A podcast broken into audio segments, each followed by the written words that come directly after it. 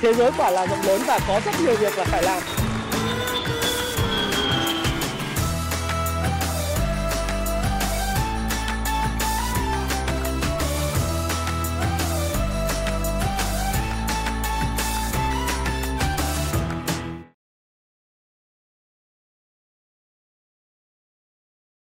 Hi, xin chào tất cả các bạn. Chào mừng các bạn đã quay trở lại với channel của Thái Phạm.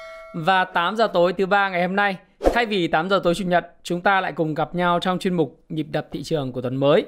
Thì tuần này của chúng ta bắt đầu từ ngày à, mùng 4 tháng 5 năm 2022.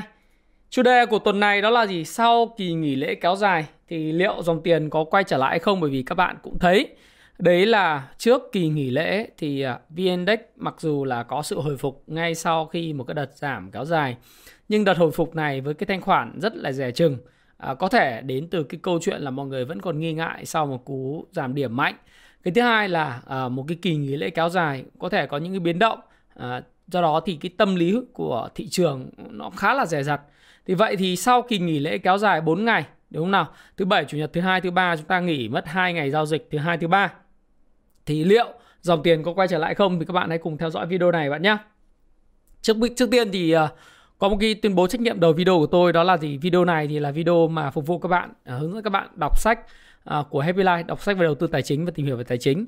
Đây không phải là một khuyến nghị mua bán và các bạn hãy tham khảo video này để ra quyết định cho riêng mình lời hay lỗ tự đầu tư bởi vì tất cả chúng ta đều trên 18 tuổi cả rồi các bạn à, đồng ý không nào? Và tổng quan bắt đầu với lại cái thị trường thì tổng quan chung thị trường thế giới của tuần này thì như thế nào? Thì các bạn biết là hôm nay là khi tôi làm nó là ngày thứ ba. Thì à, tôi thấy rằng là chứng khoán Mỹ à, nó đã phản ứng rất là tốt trước cái thông tin Mỹ sẽ nâng 50 điểm lãi suất cơ bản. Cái điều này chúng ta đã nói trong cái video của uh, cái uh, chiều ngày thứ thứ năm tuần trước. Tôi đã nói về cái câu chuyện thứ thứ năm thứ sáu tuần trước xin lỗi các bạn, khoảng thứ sáu tuần trước tôi đã có một cái video là Fed nâng lãi suất 50 điểm cơ bản thì thị trường sẽ phản ứng ra sao và có vẻ như là thị trường đang phản ứng đúng như cái kỳ vọng của tất cả những thành viên tham gia thị trường trong đó có tôi. Thì chúng ta thấy rằng là à, thị trường Mỹ phản ứng khá tốt trước thông tin Mỹ nâng 50 điểm cơ bản về lãi suất. Thì đến thời điểm này thì có thể nhìn thấy một điều là trên cái đồ thị chúng ta thấy rằng lãi suất trái phiếu chính phủ Mỹ 10 năm à, nó đã đạt đỉnh là 3%. Đây là một cái đỉnh lịch sử và về nhìn về đồ thị có thể nói rằng là đây là một cái đỉnh và chỉ chờ đợi một cái đợt mà tăng cao trào tăng nước rút nữa thôi thì có thể rằng là cái lãi suất trái phiếu chính phủ Mỹ nó có khả năng ờ, là chỉ một cái chỉ báo cho thấy rằng nó đã đạt cái đỉnh ờ, lịch sử và sẽ có những sự điều chỉnh. Tuy vậy thì chúng ta cũng không nên đoán nó làm gì. À, chúng ta chỉ quan sát nó và nhìn vào đây thì chúng ta có thể thấy rằng là lãi suất trái phiếu chính phủ Mỹ 10 năm mà nó đạt đến mức cao như thế này nó chứng minh một điều rằng là giá coupon của trái phiếu Mỹ hiện nay đang ở mức giá thấp kỷ lục và gây một cái, cái hiện tượng là rất là khó chịu đối với lại ngân hàng đầu tư trái phiếu. Và đồng thời nó là một cái chỉ báo sớm cho cái câu chuyện về suy thoái kinh tế của nước Mỹ. Thì cái điều này là một cái điều mà à, người ta cũng thống kê trong rất là nhiều năm trong lịch sử của thị trường tài chính Mỹ rồi. Tuy vậy thì nó có xảy ra trong thời gian tới hay không thì chúng ta cũng phải xem cái chính sách của Fed dựa trên những cái dữ liệu đầu vào về việc làm về tăng trưởng GDP về mặt à, là, là những cái chỉ số về tài chính cũng như là cái quá trình thắt chặt tiền tệ của người ta ấy, nó sẽ diễn ra từ tốn hay nó sẽ ra trong một hình thức là nhanh và cấp tập.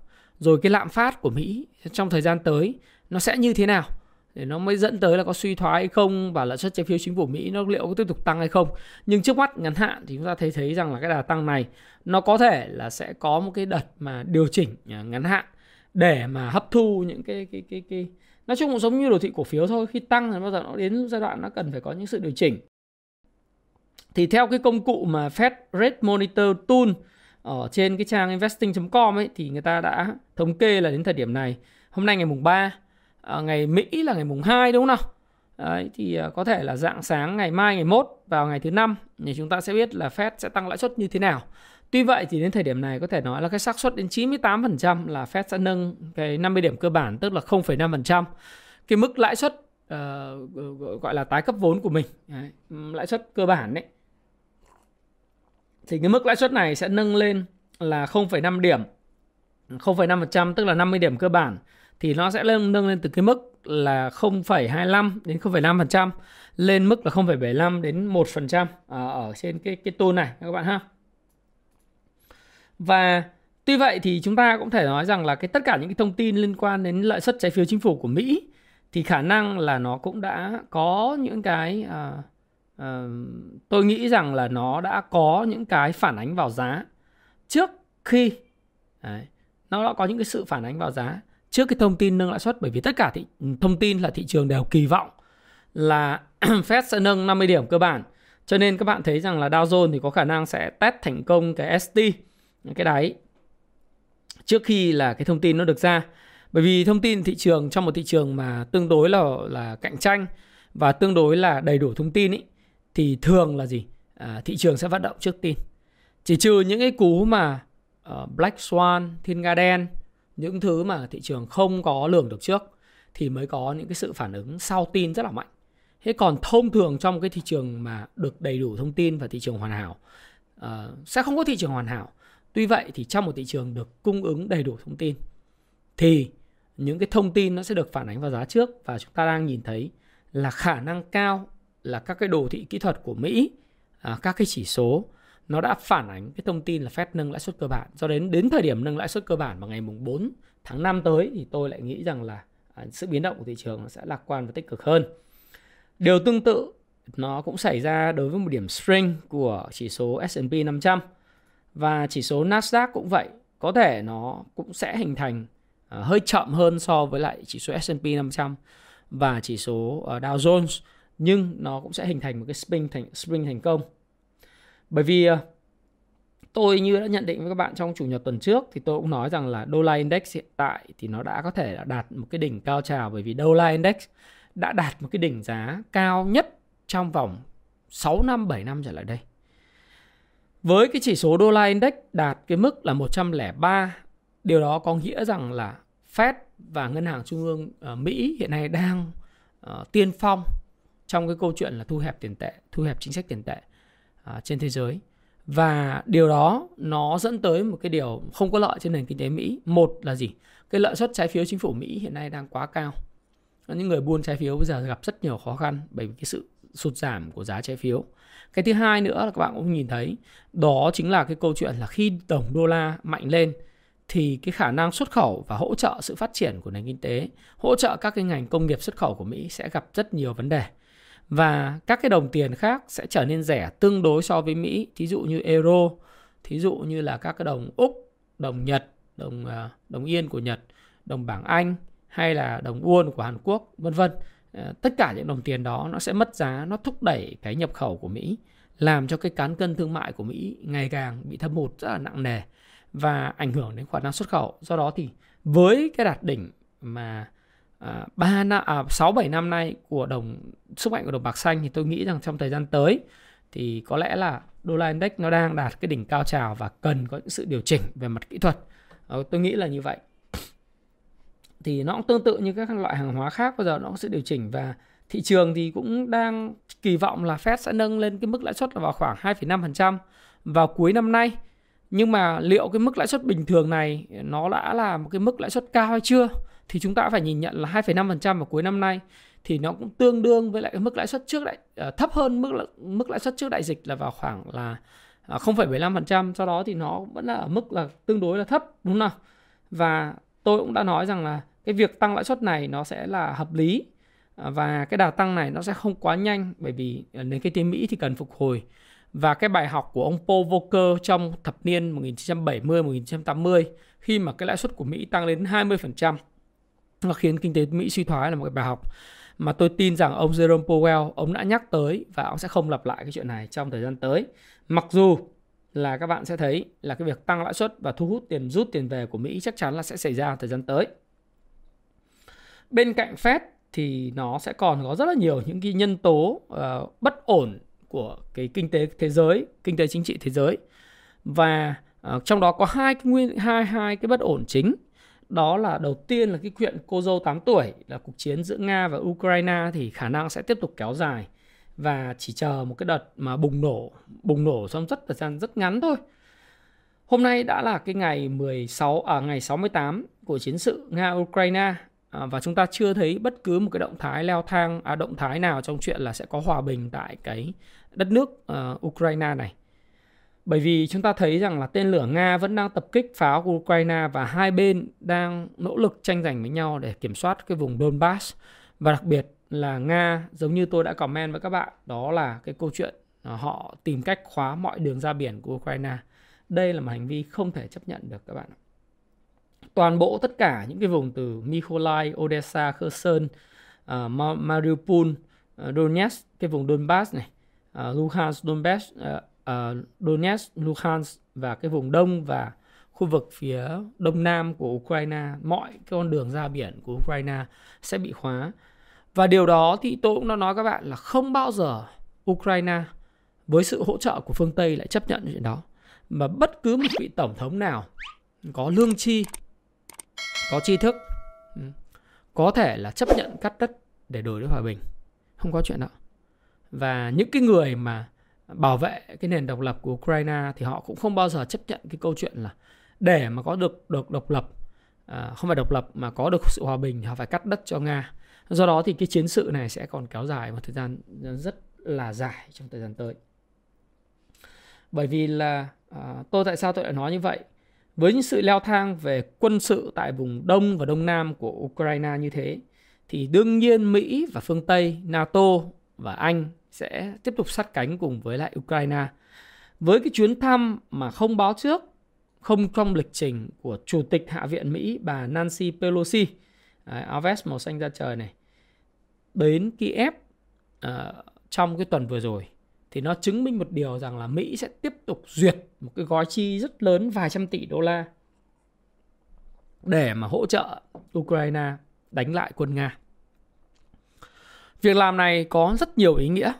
Theo giới bình luận chính trị của phương Tây à, thì cái việc làm này sẽ giúp là lấy được điểm trong mắt đồng minh NATO à, của Mỹ và và Anh. Cái thứ hai cũng là một cái việc làm rất là tốt để thúc đẩy cái công nghiệp quốc phòng của Mỹ. Đấy, công nghiệp quốc phòng của Mỹ cũng rất cần những cuộc chiến như thế để mà thí điểm và thử nghiệm những cái trang thiết bị đúng không nào? Bởi vì và tồn kho này cũng rất là nhiều. Thứ ba nữa thì một cái quốc gia mà đang bị ừ, một Nga xâm lược thì cũng rất cần sự ủng hộ để mà về khí tài, về về tất cả những trang thiết bị để mà làm gì? Để mà chứng giành lại được lãnh thổ của mình. Nga thì đã chiếm lãnh thổ Ukraine và Ukraine phải giành lại lãnh thổ. Cái điều đó là điều đương nhiên. Thế thì bây giờ ờ, ai sát cánh với lại Ukraine thì chỉ có người lớn nhất thế giới đó là Mỹ có thể sát cánh với Ukraine. Thứ hai là một cái đồng minh thân cận của Mỹ đó là Anh. Anh cũng viện trợ 375 à, triệu đô la khí tài cho quân sự quân sự cho Ukraine. Rồi Mỹ đứng đằng sau. À, Quốc hội Mỹ sẽ tài trợ rất là nhiều tiền cho Ukraine và người ta sẽ không xa lầy đưa quân tới nhưng người ta sẽ huấn luyện binh sĩ, người ta sẽ cung cấp khí tài. Làm việc này thì nó có rất nhiều những cái điều lợi điểm. Một như tôi nói các bạn sẽ thúc đẩy ngành công nghiệp quốc phòng à, tiếp tục phát triển. Cái thứ hai nữa là bảo vệ cái sự tự do và hòa bình và uh, Ukraine thì họ chọn chọn theo dân chủ. Thì đó lý do tại sao họ cần phải còn cần một quốc gia được bảo vệ. Và thứ ba nữa là cái kỳ bầu cử giữa nhiệm kỳ và cuối năm nay sẽ diễn ra tại Mỹ. Và việc làm này sẽ giúp cho Đảng Dân Chủ có thêm những cái cái cái sự tiến nhiệm đối với lại cử tri Mỹ. Những người cũng rất quan tâm đến tình hình tự do dân chủ tại Ukraine. Thế thì với những cái sự sát cánh như thế và đồng thời với chiến sự leo thang mà Nga hiện nay quá tham vọng trong chuyện là chiếm toàn bộ cái đất nước một cái đất nước độc lập mà anh chiếm hết biển của người ta. Đây Ukraine là một cái vùng vựa lúa à, vựa vựa sản xuất những cái lúa mì đúng không nào? Của cả châu Âu và thế giới. Bây giờ ông chiếm hết biển của người ta thì người ta không thể không đánh lại. Đấy, đấy. và cái cuộc chiến này tôi tại sao tôi nó kéo dài là bởi vì bây giờ đang là mùa hè bước vào chớm hè các bạn nhé.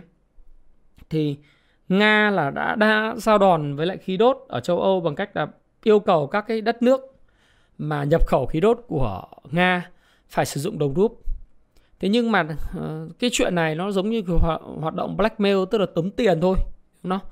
Tống tiền thôi. Do đó thì nếu như mà sử dụng những con chiêu bài này thì đức ờ, ờ, ba lan thì họ đã có cái chiêu đối phó rồi. Hungary thì chưa có cái chiêu gì để đối phó, nhưng mà đức thì họ đã tuyên bố là họ sẵn sàng cho việc cấm, tham gia vào các lệnh cấm dầu mỏ của nga bắt đầu vào cuối năm nay họ đang rất là tìm cái nguồn cung thay thế. Bây giờ đang ở cái thời điểm mùa hè cho nên cái cái cái nhu cầu sưởi về khí đốt không có lớn. Và thứ hai là nhu cầu về dầu lửa nó chưa lớn. Đến khi vào mùa đông, nhu cầu sưởi và những nhu cầu về dầu lửa nó tăng lên thì lúc đó chúng ta mới thấy rằng cái thế giới về cái năng lượng nó sẽ và với cái cuộc chiến kéo dài, nó sẽ tiếp tục tạo ra những cái ảnh hưởng lớn về cái cái cái cái giá năng lượng trên thế giới nó sẽ tiếp tục tăng vào cuối năm nay thì đấy là cái mà chúng ta có thể nhìn cái định hình như thế. Và đồng thời thì uh, cũng nhìn thấy được một điều.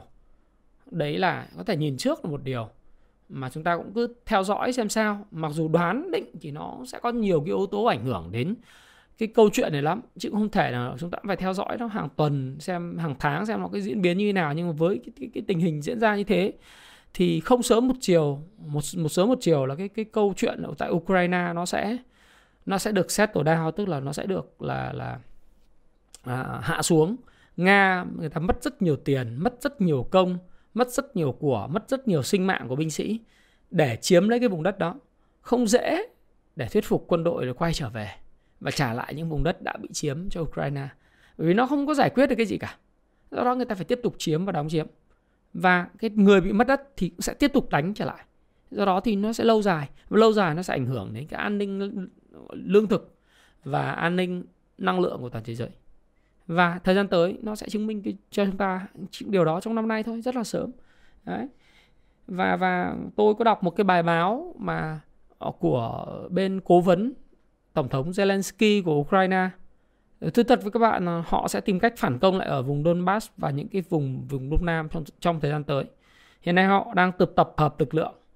Họ sẽ tiến hành trong vòng tháng 4 tháng 5 đang xin lỗi các bạn đang nói rằng là họ nói là trong tháng 5 tháng 6 nhưng họ đánh tiếng như vậy có thể là sẽ tấn công một cái thời điểm gây gây cho quân đội Nga rất nhiều sự bất ngờ. Thì chúng ta cùng chờ xem cuộc chiến nó có thể kéo dài tính bằng năm.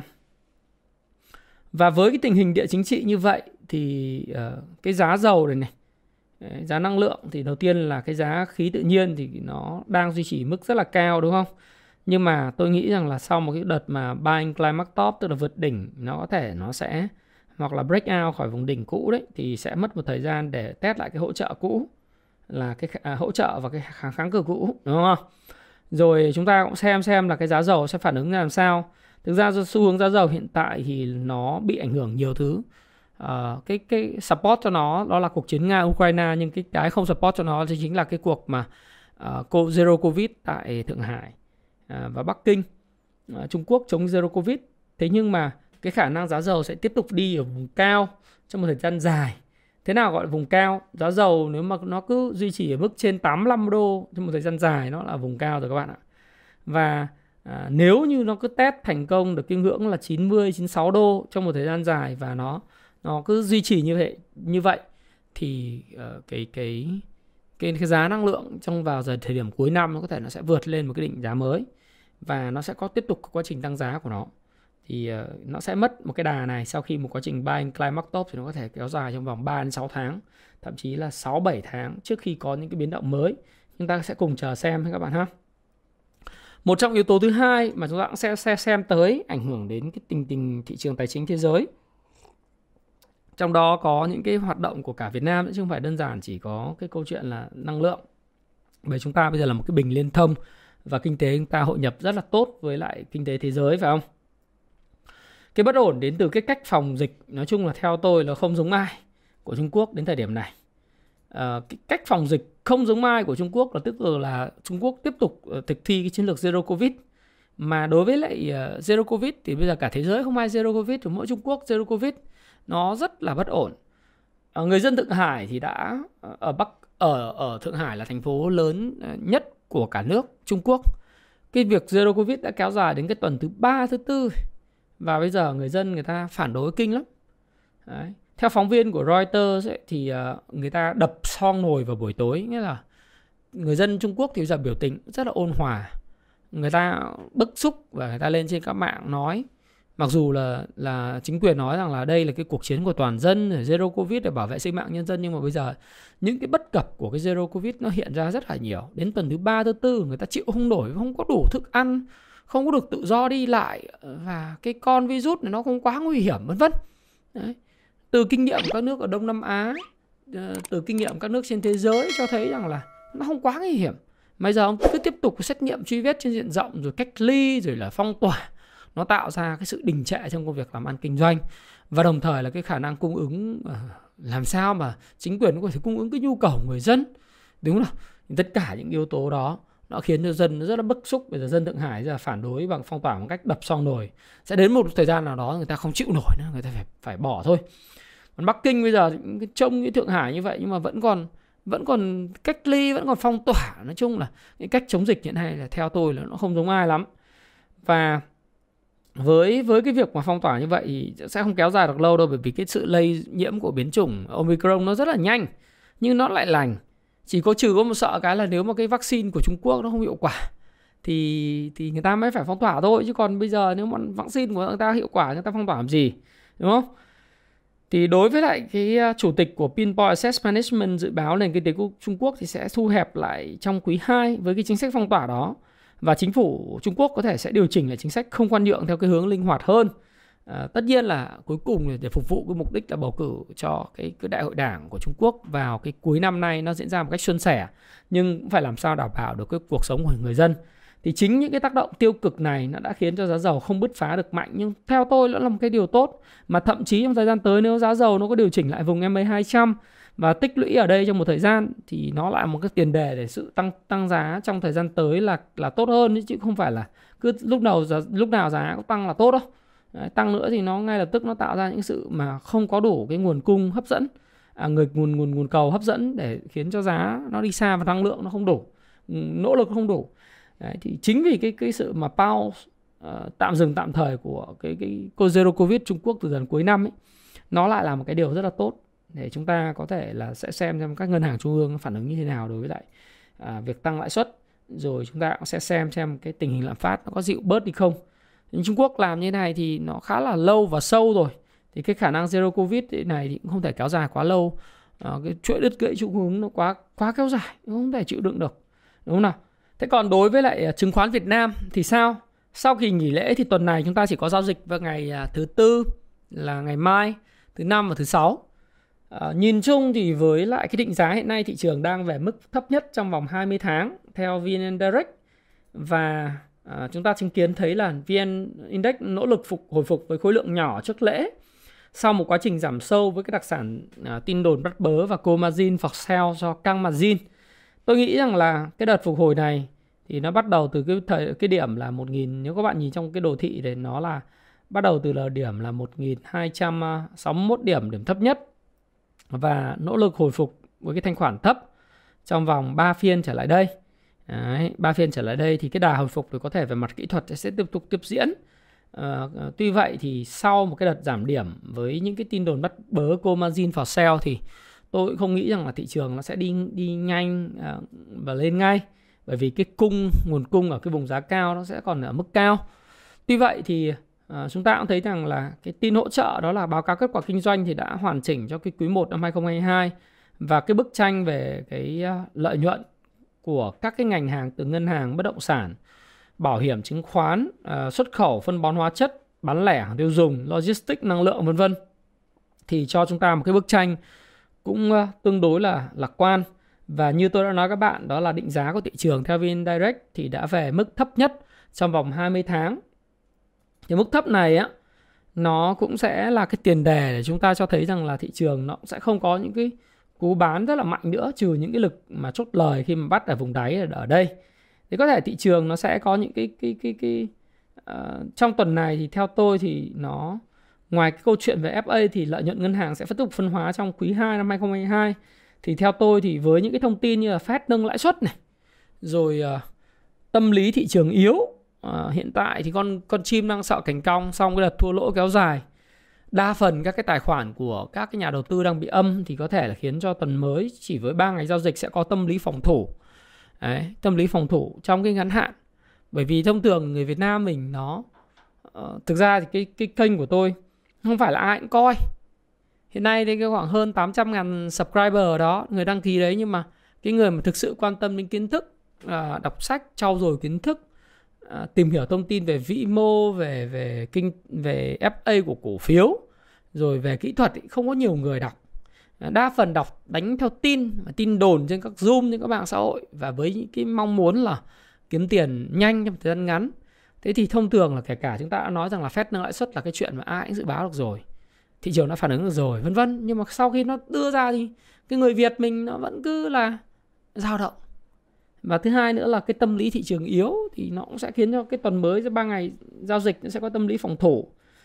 Thế thì ờ, và cái thông tin mà tôi muốn thông tin cho các bạn nữa, đấy là cái lãi suất ngân hàng hiện tại thì nó đang có cái việc nhích nhẹ lên một chút đúng không? nhích nhẹ lên một chút kỳ hạn 12 tháng thì tại các cái ngân hàng có vốn hóa cái vốn điều lệ đấy dưới 5.000 tỷ thì đã uh, nâng lên mức tiệm cận là gần 6,4 6,5%. Mức này thì so với thời điểm trước dịch là 7,5% thì cũng còn là thấp. Tuy vậy thì với cái mức mà tăng lên của cái sự sụt giảm thị trường chứng khoán thì có thể là khiến cái tiết kiệm nó sẽ quay trở lại. Tuy vậy tôi nói các bạn, tiết kiệm chưa bao giờ khiến chúng ta giàu được cả. đúng không? Uh, tiết kiệm sẽ sẽ sẽ không làm chúng ta giàu. Đấy. Thị trường thì luôn luôn có lý của nó và thị trường chứng khoán thì nó có thể là sụt giảm, sau đó thì tích lũy và sau đó lại gia tăng. Nhưng mà nếu chúng ta đầu tư đủ lâu thì cái thị trường chứng khoán trong một thời gian mà khi tăng điểm có thể kéo cho chúng ta một cái mức lợi nhuận uh, kép nó vào khoảng mười mấy phần trăm một năm rất là tốt. Đấy. Đồng Việt Nam thì chúng ta giảm nhẹ so với các đồng khác, những đồng ờ, Hàn Quốc thì nó giảm giá mất là gần 7%. Mã Lai là 4,54%, Trung Quốc là đồng nhân dân tệ giảm 4%, Việt Nam đồng hiện nay mất giá vào thời điểm là cuối tháng 4 thì chỉ khoảng 0,57% thì chúng ta sẽ dự kiến là mất giá khoảng 2% theo một số dự báo của các chuyên gia trong khoảng 2% năm nay do cái nguồn kiều hối dồi dào và do xuất khẩu chúng ta thặng dư. Đấy, đấy điều đấy là điều rất là tốt. Đấy. Nhưng mà chúng ta cũng bắt đầu để ý đến cái chuyện là lãi suất ngân hàng huy động như thế thì nó có ảnh hưởng gì không? thì trong cái video ngày chủ nhật tôi cũng nói là trong thời gian tới thì cái nguồn tiền từ những cái kênh mà ăn sổi ở thì thí dụ như là vốn uh, lưu động của các doanh nghiệp uh, quăng lên sàn chứng khoán một thời gian ngắn thì sẽ rút về rồi ờ, những cái câu chuyện là những cái người đi vay để đổ tiền vào chứng khoán muốn ăn ăn sổi thì cũng rút về thời gian tới thì thị trường sẽ chỉ là những người mà đầu tư tập trung uh, lâu dài và những quỹ đầu tư mà kinh doanh trong thị trường một thời gian dài thì sẽ ở lại. Do đó thì thanh khoản thị trường thì, thì nó sẽ ở cái mức mà tôi nghĩ rằng là uh, vẫn là mức nếu so với trước dịch thì mức rất cao bởi vì với hơn 3 triệu tài khoản hiện tại thì nó là một cái điểm mơ ước rồi.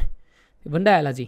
Vấn đề là cái sự mà uh, thị trường nó cần những cái sự điều tiết tự nhiên điều tiết tự nhiên và tích lũy thì chúng ta sẽ thấy thanh khoản nó sẽ, có thể tuần sau nó sẽ tốt hơn tuần này nhưng mà tuần này thì tôi nghĩ rằng là sẽ phải đợi những cái thông tin à, kiểu như là phép viết xem ra thị trường phản ứng ra làm sao. Và tuần à, ngày mai thì sau một cái đời nghỉ lễ kéo dài thì có thể giá xăng sẽ tăng tiếp ờ, 400-600 đồng nếu như là nhà điều hành không trích quỹ bình ổn. Và đây là cái thông tin mà của một lãnh đạo đầu mối xăng dầu tại thành phố Hồ Chí Minh cho biết rằng là nếu trong kỳ điều hành này nhẽ ra là ngày mùng 1 tháng 5 đấy, nhưng mà nó trùng kỳ nghỉ lễ cho nên tạm dừng Kỳ điều hành này nếu mà không sử dụng quỹ bình ổn thì giá xăng có thể tăng 400 600 đồng một lít và giá dầu thì có thể tăng là 300 400 đồng. Tôi cũng không biết là có sử dụng quỹ bình ổn không nhưng mà sau một cái đợt ờ, điều chỉnh thì có thể là thời gian tới thì giá xăng 95 sẽ nhích lên một chút. Đấy, nhích lên một chút. Với cái giai đoạn này thì chúng ta cần phải làm gì? Đấy, thì ờ, thực tế chúng ta thấy rằng đối với kinh doanh ngắn hạn đầu cơ lướt sóng đầu đầu cơ lướt sóng theo nhịp thị trường chung thì chúng ta nên canh theo thị trường chung. Khi thị trường chung ổn và chúng tùy các bạn phong cách các bạn là swing chết Đấy, đánh theo các cái điểm ờ, kháng cự hỗ trợ hay là các bạn đánh theo following channel following thì các bạn theo thị trường chung. Đấy, còn đối với kinh doanh dài hạn thì việc của các bạn lời khuyên tôi là dành thời gian để mà đọc báo cáo về các cái ngành nghề sẽ được thuận lợi có triển vọng kinh doanh à, hưởng lợi trong cái giai đoạn tới. Rồi à, các bạn không nên đi theo mua các cổ phiếu ảo các cổ phiếu có cái nền tảng cơ bản kém à, hoặc là có những cái định giá vượt qua cái giá trị của mình. Những cổ phiếu rác à, những cái cổ phiếu mà à, được PR quá lố hoặc đã tăng quá mạnh và và không có cái nền tảng cơ bản tốt không có triển vọng tốt. Đối với những cổ phiếu và những ngành nghề thuận lợi triển vọng thì theo tôi thì các bạn nên mua tích trữ ở những thời điểm phù hợp với cái nguồn tiền mà các bạn đi tập trung vào công việc của bạn, kinh doanh, rồi tập trung vào làm việc, này, thì tất cả những cái việc mà tập trung vào kinh doanh, tập trung vào cái công việc của mình, thì nó sẽ mang lại cho các bạn cái nguồn thu nhập mà cái thu nhập này nó sẽ đầu tư tích lũy vào trong những công ty tốt và những công ty tốt này sau một thời gian thì các bạn sẽ thấy rằng là nó sẽ sinh lời Đấy. rồi các bạn hãy tỉa cây để cành trong cái khu vườn cổ phiếu của mình, những cái cổ phiếu nào kém triển vọng thì chúng ta loại bỏ đi. Và chứng khoán thì nó cũng như là là bất cứ một loại hàng hóa nào, nó cần thời gian để tích lũy sau một cái thời gian tăng nước rút, điều chỉnh, phân phối. Mà tái tích lũy lại, nó có thể quá trình này sẽ diễn ra trong vòng 3 đến 5 tháng, thậm chí 6 tháng. Và trong giai đoạn này thì theo tôi thì tập trung vào các công việc làm ăn của mình, đem cái nguồn tiền đầu tư ờ, đến từ ờ, cái cái việc mà chúng ta để để dành, để tích trữ các tài sản tốt đầu tư cho cái kiến thức của mình đọc sách à, đi học những cái khóa học hoặc là chúng ta có thể các bạn học của tôi học cùng bất cứ người nào khác thế tùy các bạn. Chúng ta có duyên chúng ta sẽ gặp nhau. Nhưng mà không phải là cái chuyện là cứ phải học của tôi nhưng mà các bạn cứ phải tìm và đọc học. Đấy, để mà tìm hiểu tại sao trước đây mình bị lừa trước đây mình tại sao mình mất tiền. Có những người nhiều người học xong thì vẫn bảo là à, học xong thì vẫn bị mất tiền. Tôi bảo là đấy là điều bình thường. Bởi vì không phải là học có nghĩa là các bạn à, kiếm được tiền ngay thì hôm nay có một các bạn chia sẻ trên cái cộng đồng Happy Life mà tôi thấy rất là hay. Đó là cái đầu tư chứng khoán nó giống như người nông dân vậy. Bạn cũng tâm sự là bạn là mới học lớp 24 học xong rồi bạn thấy thị trường có biến động nó nó nó cũng khiến bạn bị thua lỗ tạm thời bị thua lỗ. Thì tôi có reply lại tôi nói rằng là cái đầu tư chứng khoán nó cũng giống như là chúng ta là người nông dân ấy đúng không? Bất cứ một cái người nông dân nào mới à, tham gia vào thị trường kể cả nuôi heo nuôi gà à, nuôi gia cầm hay là trồng cây. Trước khi ra trái trước khi có cái thành quả thì chúng ta cũng phải chứng kiến những cái vụ mùa vài ba năm mất mùa đúng không? Đấy, gia cầm bị chết. Mặc dù chúng ta đã học rồi nhưng chúng ta vẫn thấy rằng là uh, những cái người kể cả người nông dân có đào tạo thì cũng phải tùy thuộc vào thổ nhưỡng khí hậu. Chúng ta sẽ chứng kiến những cái mùa màng thất bát để chúng ta tiếp tục là đào tạo lại chính bản thân mình à, xem lại kiến thức và chúng ta ngồi, chúng ta ghi lại cái nhật ký để chúng ta xem là chúng ta bị sai lầm ở đâu. Nó do là cái cảm xúc, do là cái chúng ta có những cái cái cái hành xử không có đúng cái hệ thống mà chúng ta đã được học hay là như thế nào để chúng ta đúc rút cho mình. Thì đối với người nông dân cũng vậy, không phải là trồng cái cây hồ tiêu là nó ra cái sau gần ấy năm là nó sẽ ra được cái quả hồ tiêu như mình, hạt hồ tiêu như mình đã kỳ vọng hay là mình cái trồng cái cây điều nó ra điều đúng như mình kỳ vọng mà sẽ có năm được sẽ không được. Nhưng mà nếu mà người nông dân nào mà chịu khó quan sát thời tiết khí hậu và chịu khó quan sát từ chính những lịch sử uh, trồng cây của mình thì người ta sẽ kể cả trồng chuối cũng vậy thì người ta sẽ dần dần người ta sẽ tích lũy một cái nền tảng người ta biết cần phải làm gì trong những vụ mùa mà sẽ đến. Thì dần dần thì người ta sẽ thành thạo hơn. Bất cứ một sự gọi là liên quan nào đến đầu tư hay kinh doanh hay cái gì đó trong cuộc sống ờ, mà cần cái sự Ờ, tôi nghĩ rằng là uh, sự sự chi tiết hay là sự tập trung cao độ thì đều cần có một cái nỗ lực. Và cái nỗ lực này nó sẽ đạt được cái thành quả nếu như thực sự các bạn để tâm vào nó và luôn luôn à, đào tạo liên tục. Thì đối với tôi thì tôi khuyên các bạn rất chân thành chả chả giấu giếm gì đây giai đoạn là là tích lũy nó khó chịu mà kiếm ăn ngắn hạn là khó. Thì hãy nghĩ đến kiếm ăn dài hạn và hãy tìm những cái ngành nghề triển vọng thuận lợi đọc báo cáo tài chính của họ tham gia thảo luận vào các cái diễn đàn để xem là cái triển vọng ngành nghề như thế nào. Rồi mình tìm những cái công cụ để mình mình có thể phân tích được nó Đấy, hỗ trợ mình trong cái cái giao dịch. Và mình đợi cái thời điểm mình xuống giống đúng không? đợi cái thời điểm xuống giống à, chăm sóc Đấy, rồi à, chăm lo cho đồng ruộng rồi sau đó là gặt hái. Thì bao giờ cái cuộc đời nó cũng vậy nó tuân tuân tuân theo cái bốn mùa xuân hạ thu đông và chúng ta phải đi theo những cái gì đó.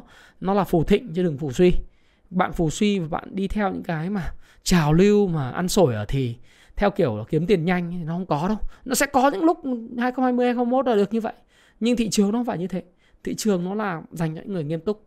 Và thái phạm nghĩ rằng là tuần tới thì về ngắn hạn thì chắc chắn là nó sẽ có những cái như tôi nói các bạn ấy. Sự thận trọng, nhưng dài hạn thì tôi chưa bao giờ mất một cái niềm tin vào thị trường.